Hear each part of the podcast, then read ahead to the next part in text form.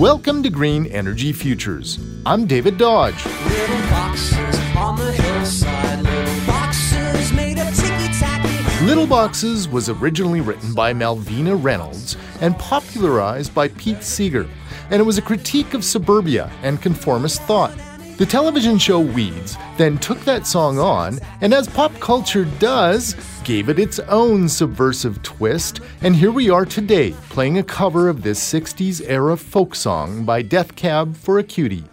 But we're not talking about suburban developments today. No, we're talking about another type of little box. It's called a laneway home, and Vancouver is a hotspot for this new type of affordable home. Bryn Davidson explains. So, starting back in 2009, the city of Vancouver started talking about letting people build a new little house where their garage was facing the lane. And so, in late 2009, they actually adopted a citywide laneway house policy. Davidson is the co owner of Lanefab Homes, a company he set up specifically to build energy efficient laneway homes in the lower mainland. Vancouver has an absolutely crazy real estate market. Land is scarce, prices are high, and putting a dense development into a mature neighborhood is almost impossible.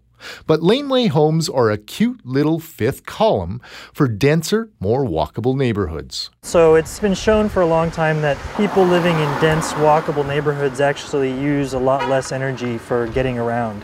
So, a lot less carbon emissions. And while using less energy is great, it's also about building community. But it also means that you can support local businesses, you can afford to provide transit, you can have all those kind of public amenities like parks and all sorts of other things that come with having a lot of people concentrated in one place. Since 2009, Vancouver's issued almost 1,200 building permits for these 500 to 1,000 square foot lane homes.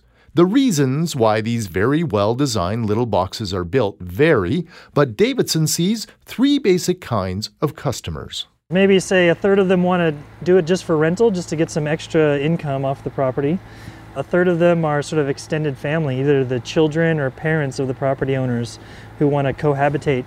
And then the final ones is we have some actual owners in the main house who want to downsize. They can downsize into the laneway house and then rent out their main full size house. Laneway homes have a lighter footprint due to their size, but Davidson also builds among the most energy efficient homes in Vancouver. Well, this one has a lot of the same features as our other houses. It has super insulated walls and triple glazed windows, drain heat recovery, LED lighting. But this one also has a 14 panel solar photovoltaic system, and it has a high efficiency heat pump, which is providing in floor heating and helping with the hot water. These systems make it an EnerGuide 90 house, possibly the highest rated home in Vancouver. We talked to Peto Chan, one of the owners. He built a beautiful home on his parents' property for a fraction of the million dollar plus price tag for a home in Vancouver.